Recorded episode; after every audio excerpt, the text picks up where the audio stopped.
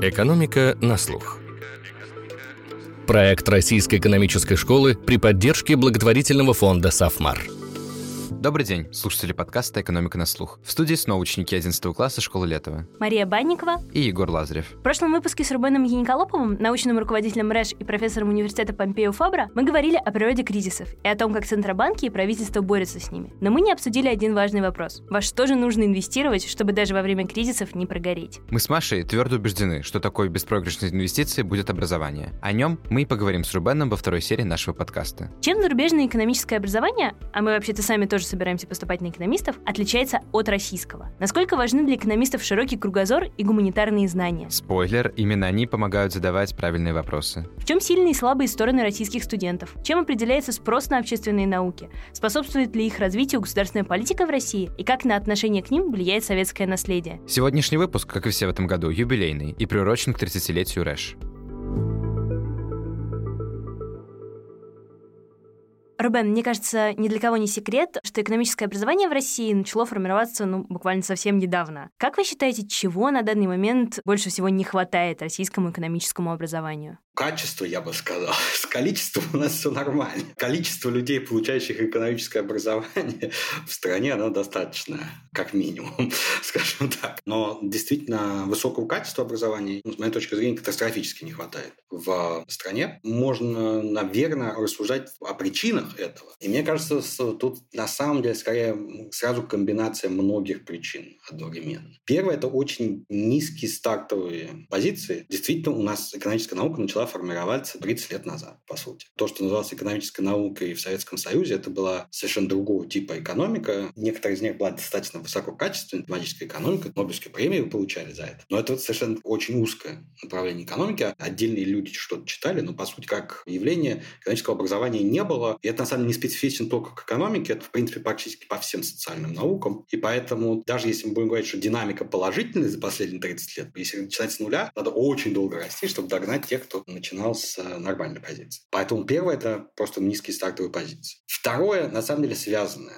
Это, скорее, такие политические истории внутри университетские. Кто у нас стал экономистами практически во всех вузах, особенно региональных, в 90-е годы? Когда у вас нет экономистов, а экономику вдруг надо преподавать. По большей части это были бывшие преподаватели марксизма-ленинизма, если так посмотреть, что происходило. А дальше эти люди потом и начинают решать, что является экономикой, как надо ее преподавать, ну, потому что, а кто еще? И они себе генерируют говорят себе подобных. И их ученики, в принципе, уже, наверное, сейчас не так много осталось людей, которые вот именно такого профиля, но многие из них это и являются их учениками. Поэтому это самоподдерживающая система, к сожалению, достаточно с большой инерцией. И это тоже является большим тормозом. Это родовая травма, скажем так, с одной стороны. С другой стороны, развитие общественных наук э, уже на уровне, скажем так, государства и экономики, оно во многом определяется, конечно, условно говоря, спрос еще должен предъявляться на это. Если на экономику еще хоть как-то спрос есть бизнес-среде, не связанной с государством, сейчас забудем про роль государства, как бы экономике требуются качественные экономисты. Но все-таки совсем высококачественные экономисты, они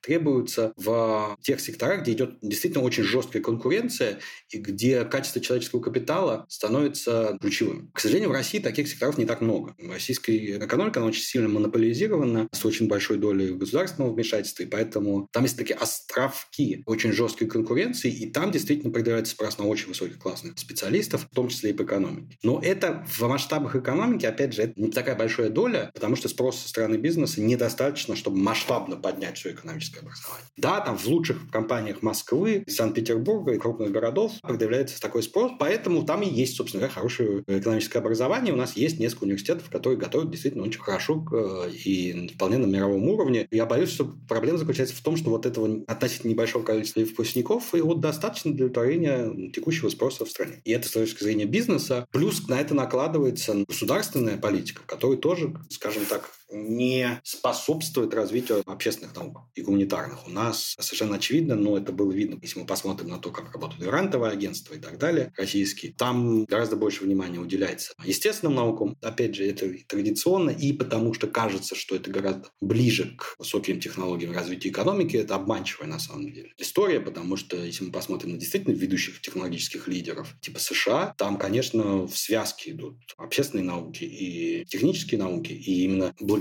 развитию экономики и экономического образования в том числе, происходит такой быстрый процесс перехода новых технологий в массовое производство, скажем так, и в экономику. А в России именно эта связка всегда была проблемной. У нас были замечательные физики, химики и так далее, придумали замечательные, делали открытия, которые потом не находили никакого применения в экономике, во многом потому, что после открытия дальше идет уже не чистая технология, а во многом экономические, социальные, на самом деле, тоже гораздо более широко. Я бы не хотел ограничивать только экономикой. Вопросы, о которых, ну, как-то вот у нас э, полного понимания этого в, во всяком случае, на государственном уровне точно не было. И поэтому общественные науки, в принципе, так и остались в загоне. Ну, плюс еще хуже то, что общественные науки, опять же, в современном Советского Союза власть придержащими воспринимаются с неким таким опаской, скажем так, потому что именно там очень часто генерятся всякие неправильные мысли, которые подрывают основы существующей политической системы и критикуют ее разным образом. От физиков такого режима дождешься. Поэтому общественные науки еще и риски политические, у них а, работы были гораздо выше. Это тоже становилось тормозом развития. Там целое сочетание различных причин, как со стороны спроса, так и со стороны предложения,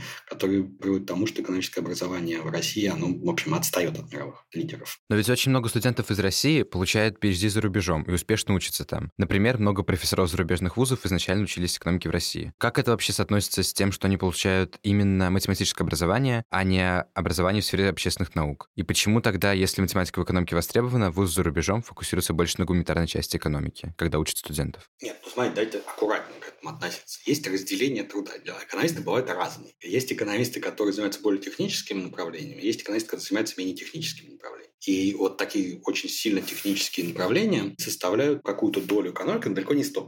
Студенты, которые приходят из России, по большей части, у них очень сильно техническая составляющая их образования, но ничто не проходит бесследно. У них недостаток образования именно в гуманитарной сфере, в сфере общественных наук, поэтому во многих направлениях экономики они испытывают очень серьезные трудности, потому что там это требуется. Поэтому на самом деле есть некая специализация. И если посмотрите, то в среднем это сейчас на самом деле меняется, потому что все-таки качество гуманитарных общественных наук, если посмотреть, опять же, на горизонте 30 лет, сильно улучшилось в России. Ну, улучшалось до определенного момента. Но у студентов, которые приходят из России и из других стран, на самом деле, в Китае такая же проблема они занимают определенную нишу в разделении труда экономического. Они занимаются в основном в тех областях, где требуются очень сильные технические науки, и не так требуются знания в других областях, более гуманитарных и связанных с социальными науками. Но это не означает, что других областей нет. В тех областях у российских студентов, наоборот, они не так успешны. Смотрите, надо смотреть на проблему здесь опять с другой стороны. Да, российским студентам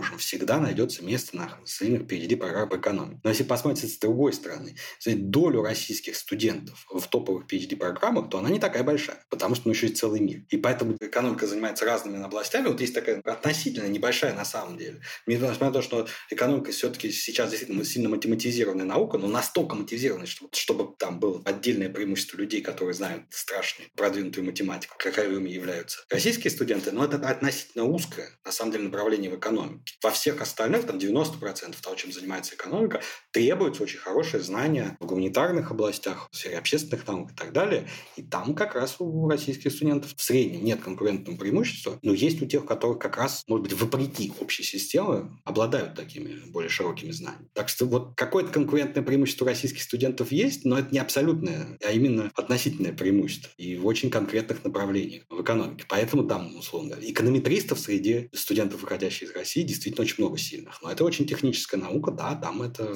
отдельное конкурентное преимущество. Во многих областях там очень мало работает российских студентов, именно потому что там чуть меньше упор на технические науки, чуть больше на интуицию, на знание каких-то общественных наук, гуманитарных наук и так далее. Да, можно тогда вопрос по сферам, чем занимаются как раз-таки вот эта социально-гуманитарная часть экономики и математизированная часть экономики, потому что я, по крайней мере, когда слышу, кем работают экономисты после вуза, в основном это анализ данных, работа с данными, то есть это и консалтинг, и банкинг, это в основном про анализ данных, что требует математических навыков. В каких профессиях могут преуспеть экономисты, которые занимаются гуманитарной частью экономики? Во-первых, все относительно. Когда мы говорим о гуманитарной части экономики, не имеется в виду люди, которые не умеют считать и не умеют анализировать анализировать данные. Анализ данных, эконометрика и так далее является абсолютно обязательным предметом на всех PhD-курсах во всех экономистах. То есть в какой-то мере работа с данными, теоретический анализ, это требуется у всех экономистов. Мы говорим об относительных категориях, То, что, условно говоря, есть люди, которые очень хорошо знают анализ данных и в каких-то абсолютно облаках витают, которые недоступны простым экспертам с точки зрения алгоритмов, там, которые они используют. И людей, которые умеют анализировать данных, но еще и обладают более широкими гуманитарными познаниями соседних наук. Поэтому, условно говоря, я не хочу, чтобы это прозвучало жестко, но, понимаете, люди, которые очень хорошо технически подкованы, большинство из них, если им поставить вопрос, они на него ответят. Но кто-то должен ставить вопрос. И вот они не способны. Вот люди, которые нету какого-то кругозора в других областях, они способны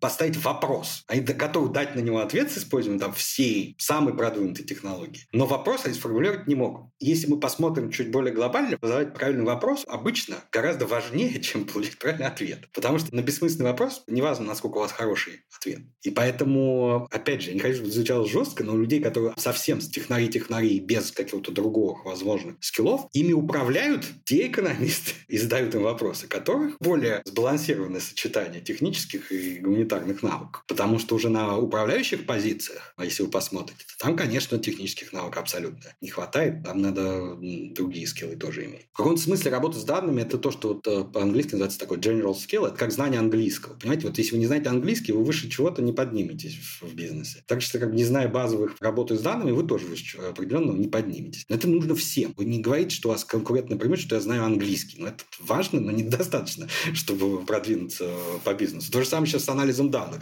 Ну, вы должны это знать, потому что все это знают. Только если вы становитесь, ну, если вы хотите переводчиком с английского, да, это конкурентное преимущество. Если вы хотите стать очень узкоспециализированным человеком именно по работе с данными, пока что это просто очень широкая ниша. Такого там хватает. Но, опять же, это устанавливает потолок. Если вы хотите управлять людьми, которые обрабатывают данные, тогда вам нужны гораздо более сбалансированные знания как в технических дисциплинах, так и в более гуманитарных и социальных. Мне кажется, на самом деле это еще связано с тем, что просто экономика становится более междисциплинарной наукой, и вот эти аналитики, они уже должны применять свои навыки в более широком спектре сфер, и уже недостаточно, ну, нужно уже знать что-то, а не только применять навыки. Да, безусловно. Давайте попробуем разделить. Вначале был вопрос потом, где работу найти, кто работает аналитиком данных. Давайте разделим все-таки. Люди, которые получают экономическое образование, могут работать в бизнесе, уходить, зарабатывать большие деньги. Я на этот вопрос пытался ответить, где там нужны более гуманитарные общественные знания, ну, чтобы выйти на руководящие должности. И отдельная все-таки сфера – это академическое направление, где экономисты занимаются, ну, собственно говоря, наукой экономики. И там то же самое происходит, что,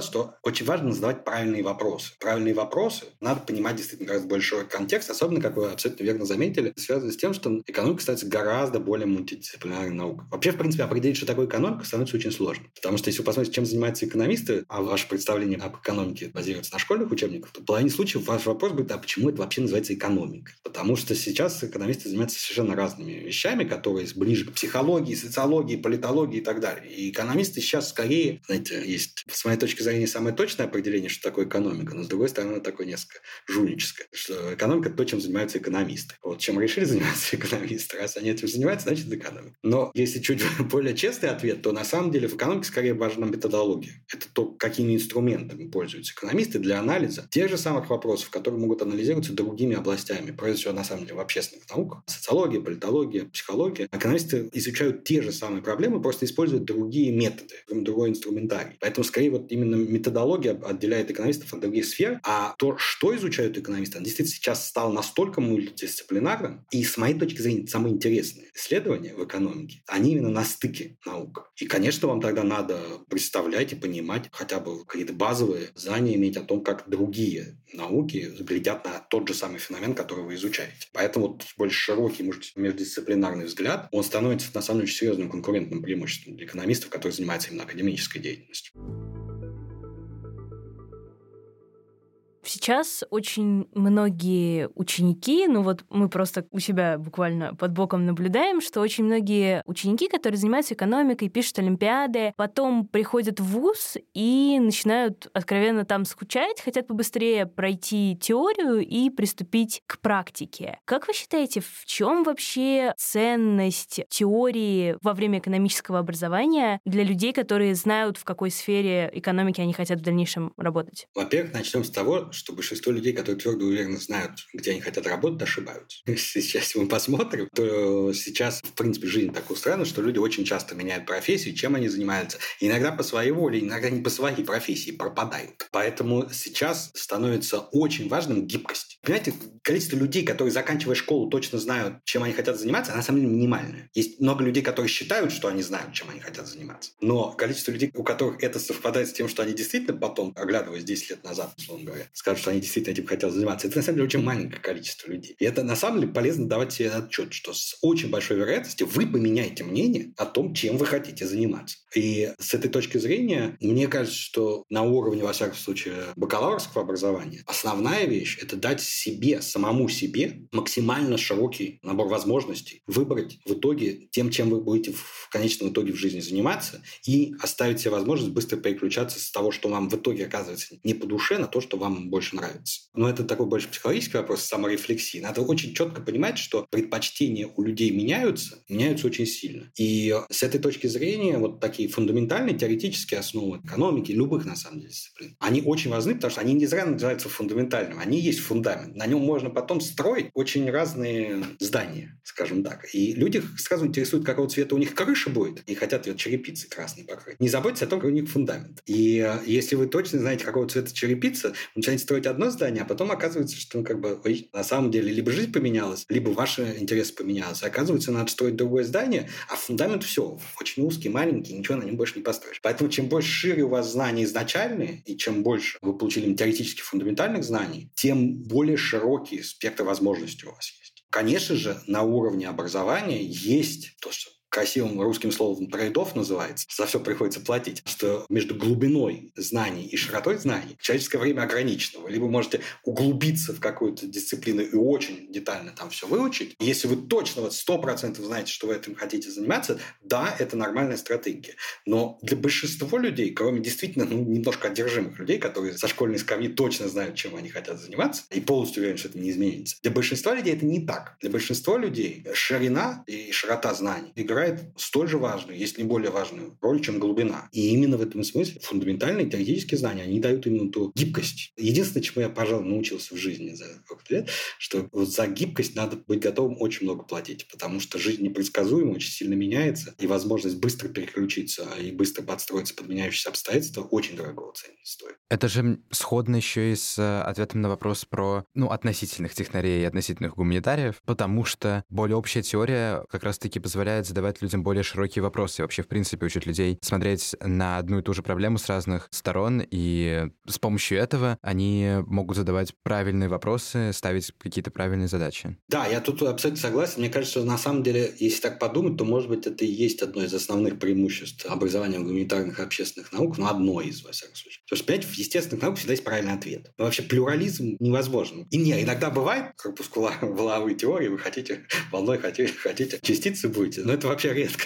Обычно там всегда все правильно. И невозможно, другая точка зрения невозможно. Ну, как бы оно либо упадет, либо не упадет. Либо взорвется, либо не взорвется. Это объективная реальность. А в э, гуманитарных, общественных науках гораздо больше есть возможность действительно по-разному взглянуть на один и тот же предмет и давать разные, но тем не менее одинаково правильные ответы на один и тот же вопрос. Более широкий подход и возможность взглянуть на одну и ту же проблему под разными углами – это гораздо больше преимущество именно образования гуманитарных общественных наук. И это действительно, я вот с вами согласен, что это очень сильно помогает задавать правильный вопрос. Вот если есть какая-то проблема, вам надо найти на них способ решения, то очень полезно взглянуть на эту проблему с разных сторон, и тогда вы можете понять, какой вопрос на самом деле более правильно задавать для решения этой проблемы. Вот я говорю, что умение задавать правильный вопрос, оно гораздо более ценное, чем умение потом давать правильный ответ. Потому что, на самом деле, мне кажется, что количество людей, которые могут дать ответ на четко поставленный вопрос, их гораздо больше, чем количество людей, которые могут задать правильный вопрос. Были ли какие-то попытки создать экономическое PhD, аспирантуру экономическую в России? И если да, то почему не получилось? Попытки были, есть, но очень, скажем так, в зачаточной форме. Ничего, во всяком случае, на данный ничего такого, что можно было с уверенностью сказать, какой историю успеха, нет. Несколько причин, на самом PhD образование – это самый верхний уровень образования. То есть это самое продвинутое образование, которое только может быть. Это уже выше бакалаврское, выше магистрское. Это вот самое продвинутое. Чтобы преподавать и учить людей исследованиям, это могут делать люди, которые уже очень крупные состоящиеся ученые. Как мы уже с вами обсуждали, экономики в России не существовало, ну, как на дисциплину еще 30 лет назад.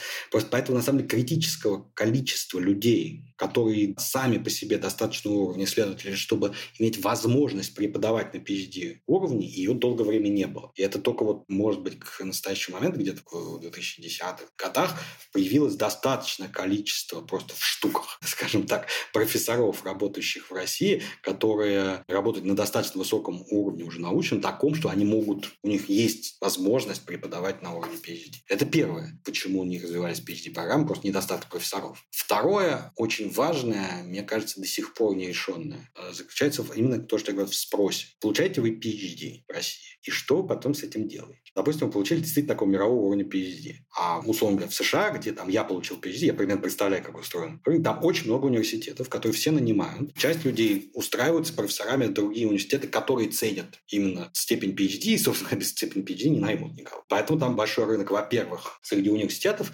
во-вторых, среди частного сектора там тоже очень большой спрос на людей с PhD, потому что там достаточно продвинутые либо финансовые модели, либо экономические модели используются. Вот это прежде всего идет о крупных фирмах. В последнее время очень активно технологические фирмы, типа там, Amazon, Facebook и так далее, очень много нанимали PhD людей именно по экономике. В России количество университетов, к сожалению, опять же, которые работают на достаточно высоком мировом уровне, чтобы предъявлять спрос именно на людей с хорошим PhD, очень маленькое. Это очень узкий рынок. Плюс то же самое происходит в бизнесе. Опять же, потому что ну, большая часть российского бизнеса, за исключением отдельных направлений, ну, достаточно простой и не требующий PhD. Вам не надо PhD, чтобы работать в этих, э, там, скорее, связи играет роль гораздо выше, чем знания. И спрос со стороны частного сектора тоже был ограниченный. И третий, на самом деле, очень важный забыл, что происходит в мире, это регуляторы, это все, что связано с госорганами центральные банки и так далее. И в России, тут надо сказать, что Центральный банк России, по сути, действительно, вот это вот орган, который определяет спрос на людей именно уровня PhD. Но, пожалуй, это единственный орган государственной власти регуляторов, который мне приходит в голову, который был настолько профессиональный, что требовал людей именно уровня PhD. Поэтому тут, опять же, как и в общем в экономическом образовании, и проблема спроса, и проблема предложения. Не было достаточно критической массы профессоров, которые могут преподавать на уровне PhD, но и спроса на людей с хорошим PhD в России не так много. А когда вообще бизнесу становится нужен PhD? Ну, то есть, в моем представлении, PhD — это программа, которая занимается исследованиями и какими-то очень серьезными научными моделями. А вообще, когда бизнес развивается настолько, что ему становится нужен PhD? Это происходит тогда, когда бизнес занимается очень серьезными инновациями в какой-то области, связанные обычно с какими-то экономическими процессами и так далее. То есть, где происходит не просто копирование каких-то уже существующих моделей, а именно придумывание новых способов ведения бизнеса и так далее. И тогда это на самом деле в каком-то смысле уже становится работа очень близкая к исследовательской, что вот как надо придумать что-то новое, всех удивите, чтобы оно работало. Именно поэтому, на самом деле, сейчас, действительно, если мы посмотрим, очень большой спрос, э, ну, я имею в виду России, к сожалению, а на Западе, вот эти технологические компании, условно говоря, для примера, возьмем какой-нибудь Google. Там очень много работало в итоге экономистов, потому что, например, одно из основных источников дохода – это продажа рекламы через аукционы. Это все электронные аукционы. И какие именно аукционы применяются, как организовать это, какие правила применять, это очень творческая и такая очень похожа на исследовательскую работу, что вам надо проверять, придумать гипотезы, а вот этот аукцион будет работать лучше, а давайте проверим, проведем эксперимент, а действительно ли он работает лучше, если работает лучше, его будем применять. Это вот пример того, какие вопросы в бизнесе, абсолютно в бизнесе возникают. Вот такие вопросы, они действительно требуют уже знаний уровня PhD. Вы очень хорошо должны представить теорию аукционов, как они работают, как правильно тестировать такие гипотезы. Вот в технологических компаниях это наиболее ярко проявляется, что их именно вот нацеленность на придумывание новое, на технологические изменения,